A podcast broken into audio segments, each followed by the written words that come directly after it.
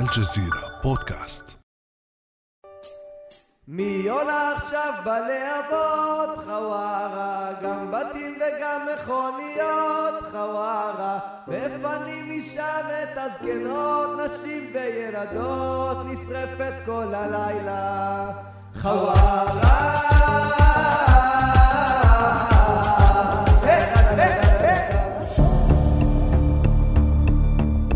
بهذه الأغنية المنتشرة بين المستوطنين المتطرفين ينتشي من يسمون شبيبة التلال بمحرقة بلدة حوارة جنوب نابلس بالضفة الغربية. ينتشون بحرقهم للبيوت والسيارات والحوانيت ويتلذذون بإخراج النساء العجائز والأولاد الصغار وبأن حوارة تحترق طوال الليل بشوارعها ومغاسلها وسيارات الإسعاف ولكي تكتمل معزوفة التشفي هذه لم يكن لهم إلا الزعم بأن الملائكة تستمتع من أعلى بل وأن الله ينظر ويشاهد من أعلى وبرضا فما الذي جرى ويجري في بلدة حوارة؟ وكيف يعيش أهلها في ظل اعتداءات المستوطنين برعاية جيش الاحتلال الإسرائيلي؟ ولماذا يسعى الاحتلال لمحو بلدة حوارة؟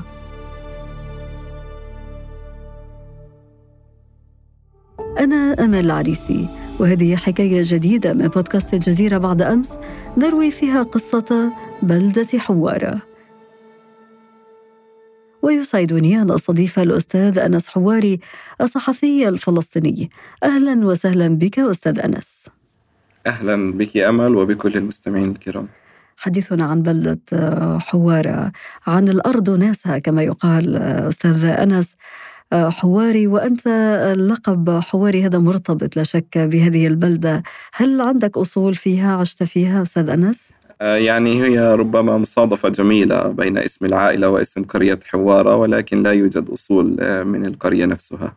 هذه البلدة الصغيرة أستاذ أنس جنوب نابلس في الضفة الغربية قفزت إلى واجهة الأحداث في فلسطين وصارت عنوانا جديدا للصراع المستمر منذ عقود بين الفلسطينيين والاحتلال الإسرائيلي لو أردنا أن نتعرف أكثر عن بلدة حوارة وتاريخها النضالي ضد الاحتلال ما الذي يمكن أن تقوله لنا أستاذ أنس؟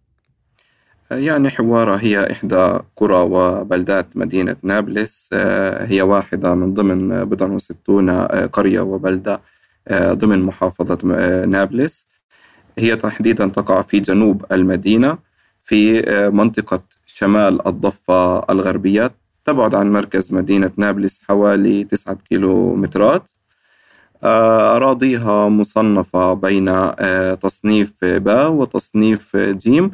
ضمن اتفاقية أوسلو بين السلطة الفلسطينية والاحتلال الإسرائيلي. آه، هذا يعني بأن آه، أراضيها مهددة في الاستيطان و أهاليها يحرمون في بعض مناطق البلدة من البناء ومن إقامة مشاريع في الأراضي المصنفة جيم أو سي. آه، البلدة ترتفع حوالي 520 مترا عن آه، سطح البحر. أراضيها مساحتها تقريبا 10 آلاف دنم آه، يسكنها 7000 فلسطيني. هناك آلاف المغتربين تقريبا 9000 مغترب. من آه، أهالي حوارة يسكنون في الخارج. آه، هذا بشكل عام آه، الطبيعة الجغرافية والسكانية لبلدة حوارة. وسكان بلدة حوارة أستاذ أنس لهم تاريخ نضالي كبير. حدثنا عنه. يعني بالتأكيد حوارة شأنها شأن سائر البلدات والقرى والمدن الفلسطينية. شاركت منذ عشرات السنوات في النضال الفلسطيني. كانت لها بصمات آه، تذكر في النضال ضد الإنجليز. شاركت في ثورة آه، الست وثلاثين ارتقى آه، ثلاثة من أبنائها شهداء آنذاك. بعد الاحتلال الإسرائيلي للضفة الغربية أيضا كانت حوارة حاضرة باستمرار. قدمت المئات من أبنائها معتقلين في سجون الاحتلال الإسرائيلي. يعني إذا أردنا التحدث بالأرقام قليلا من الفترة 1967 تاريخ الاحتلال الإسرائيلي للضفة الغربية وحتى بداية 2023 نحن نتحدث تقريبا عن 800 حالة اعتقال. قدمت حوار أيضا في نفس الفترة عدد كبير من الشهداء. منهم خمس شهداء خلال انتفاضة الأقصى الانتفاضة الثانية. منذ الانتفاضة الأولى كان أهالي حوارة وشبان حوارة يستهدفون الشارع الرئيسي. هذا الشارع الذي يعتبر صيد ثمين للمستوطنين الذين يمرون منه إلى عدد من المستوطنات المحيطة في بلدة حوارة. أيضا في الانتفاضة الأولى وقبل الانتفاضة الأولى كانت حوارة تشارك في عمليات الفدائيين الفلسطينيين. سجلت حضرت في النضال الفلسطيني وشكلت مشهد مميز آه، إلى سائر آه، مختلف القرى والبلدات الفلسطينية. محطات تاريخية بارزة ذكرتها أستاذ أنس فاليوم نحن نتحدث عن هذه البلده كيف عادت إلى واجهه الأحداث وشغلت العالم في الأسابيع الماضية. آه، طيب إحنا إذا بدنا نحكي عن الأحداث الآنية كانت الشرارة في تاريخ 22 فبراير شباط 2023 لم يكن الحدث في البداية في بلدة حوارة تحديدا. هناك كان اقتحام كبير لقوات الاحتلال لمدينة نابلس.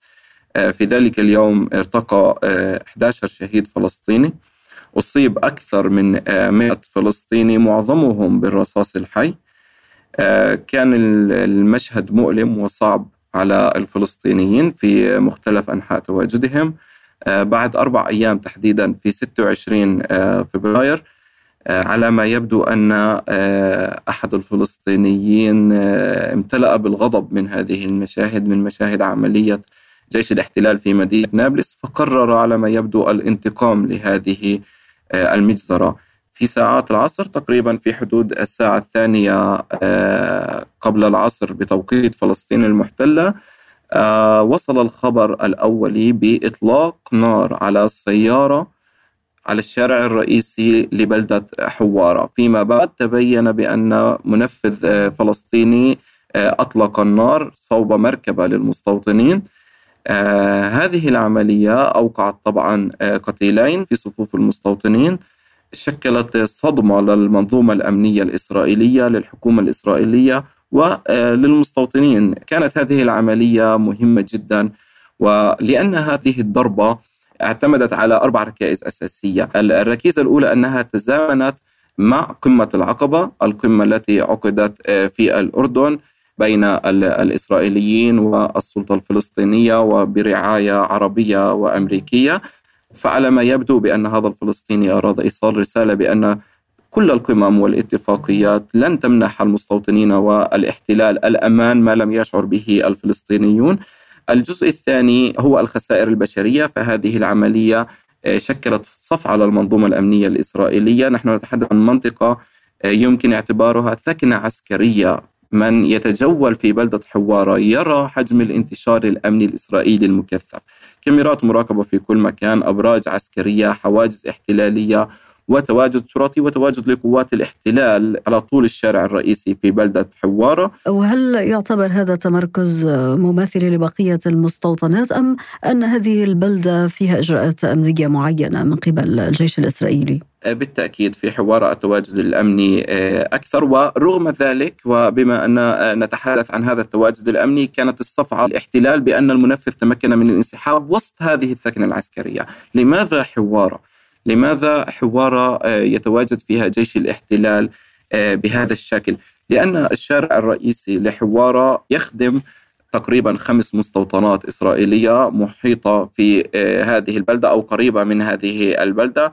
يسلك المستوطنين هذا الشارع الرئيسي باستمرار. نحن نتحدث عن مستوطنة يتسهار مستوطنة إيتمار براخة ألون موري رحليم. هذه المستوطنات كلها يضطر ساكنو هذه المستوطنات للمرور آه، من شارع حوارة الرئيسي في تنقلاتهم.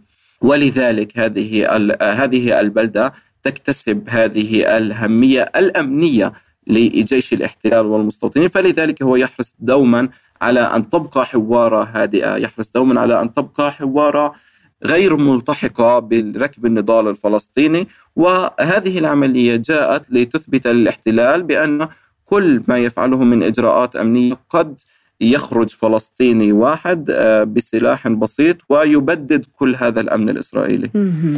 طيب ما هي الركيزه الرابعة؟ يعني آه، نحن آه، في البداية تحدثنا عن ان المنطقة هي العملية تزامنت مع قمة العقبة، الثانية أنها أوقعت خسائر بشرية، الثالثة أنها في منطقة أشبه بثكنه عسكرية، والرابعة هي انسحاب المنفذ بسلام رغم كل هذا التشديد العسكري الامن الإسرائيلي وأيضا آه، الفشل الاستخباراتي الإسرائيلي.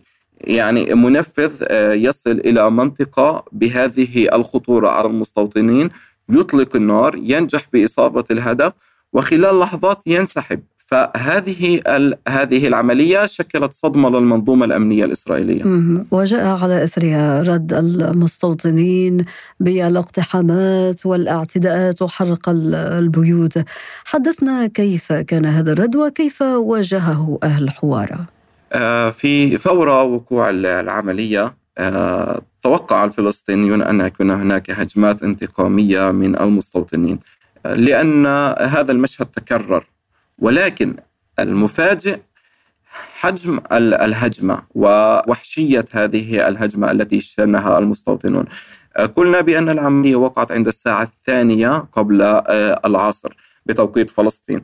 آه، فورا بدأت المحال التجارية وخاصة الواقع على أطراف البلدة والقريبة من المستوطنات بإغلاق أبوابها تحسبا لأي هجمات انتقامية من المستوطنين.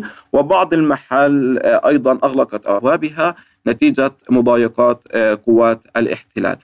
فيما بعد بدأ هجوم المستوطنين. نتحدث في البداية عن هجمة لمستوطنين من مستوطنة يتسهار ونحن هنا حين نتحدث عن مستوطنة يتسهار نتحدث عن واحدة من المستوطنات التي يسكنها أكثر المستوطنين تطرفا في الضفة الغربية. مستوطنة يتسهار معروفة تاريخيا بأنه يسكنها غلاة المستوطنين المستوطنين المتطرفين المشبعون بالحقد والكراهية للفلسطينيين والطواقون للانتقام ولإسالة الدم الفلسطيني وكيف كانت علاقة أهالي حوارة بالمستوطنين المتطرفين في هذه المستوطنة المجاورة أستاذ أنس قبل اندلاع هذه المواجهات؟ يعني العلاقة كانت هي علاقة صاحب الأرض بالمحتل هي علاقة وإن هدأت في بعض الأحيان إلا أنها سرعان ما تعود للاشتعال. وهنا لابد من الإشارة إلى حدث هام آه، ربما لم يسلط عليه الضوء كثيرا. في الأشهر الأخيرة شهدت بلدة حوارة أحداث شبه يومية هجمات من الفلسطينيين على المستوطنين المتطرفين الذين يمرون من الشارع الرئيسي والذين يهاجمون الأهالي والممتلكات والسيارات الفلسطينيين. هذه الأفعال التي جاءت رد فعل على أفعال المستوطنين أشبعت الحقد لدى المستوطنين. يعني من آه، قبل العملية بأشهر كان هناك شيء آه، يعرف عليه بمعركة العلم.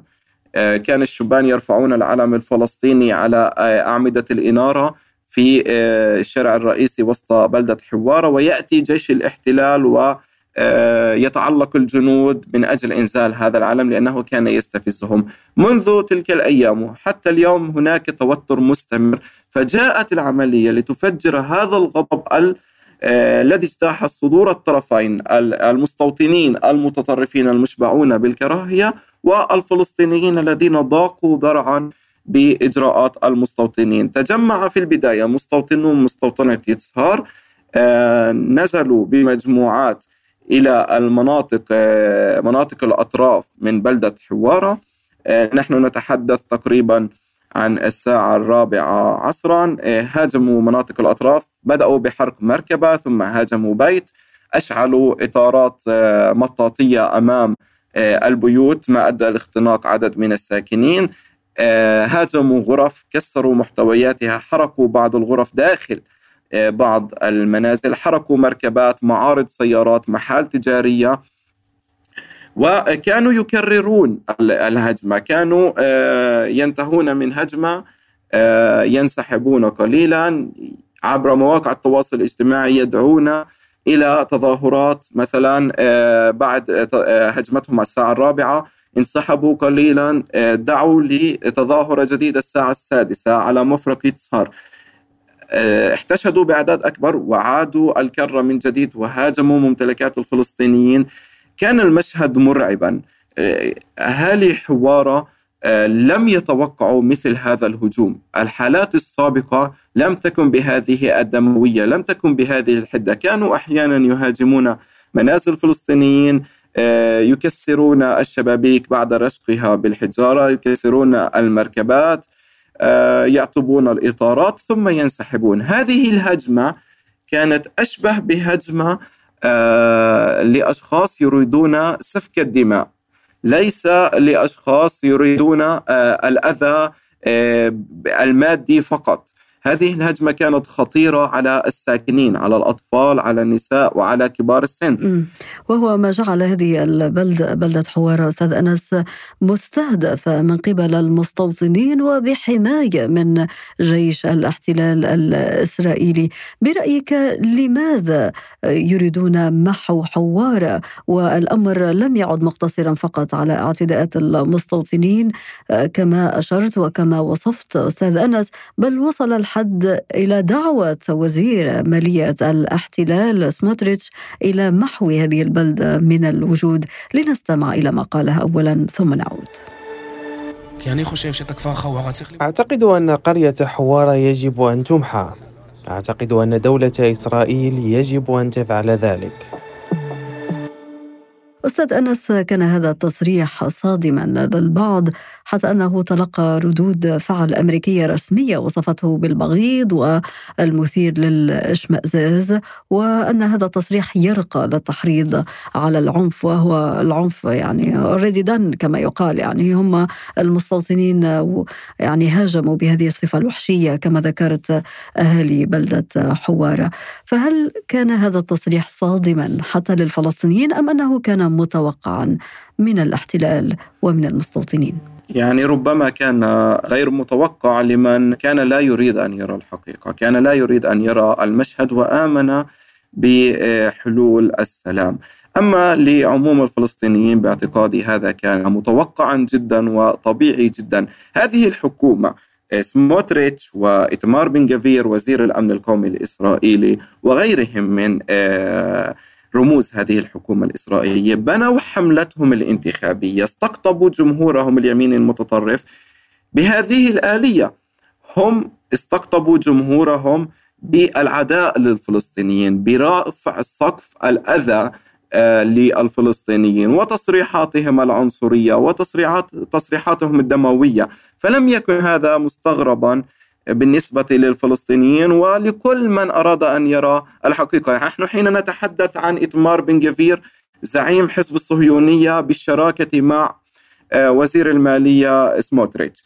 هذا الشخص كان يضع في منزله صورة جولدشتاين. جولدشتاين منفذ مجزرة الحرم الإبراهيمي حين قتل المصلين الفلسطينيين في رمضان وهم ساجدون في صلاة الفجر.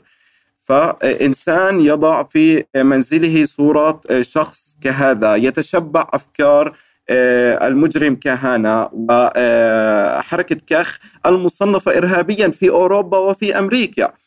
فوصول هؤلاء الأشخاص إلى آه، الحكم في إسرائيل يعني بأن هذه النتيجة حتمية. هذا ليس مستغربا إطلاقا. هذه الأفعال وهذه الأقوال والتصرفات لهؤلاء الأشخاص ليست بجديدة على الفلسطينيين ولا يمكن أن يخرج فلسطيني ليقول نحن منصدمون أو مندهشون من تصرفات وتصريحات سموتريتش أو بن جفير لأن هؤلاء الأشخاص رأس مالهم مبني على هذا العداء للفلسطينيين وهل يمكن أن يقدم الاحتلال لا قدر الله أستاذ أنس على محو هذه البلدة وتهجير أهلها كما صرح مسؤول حكومة الاحتلال؟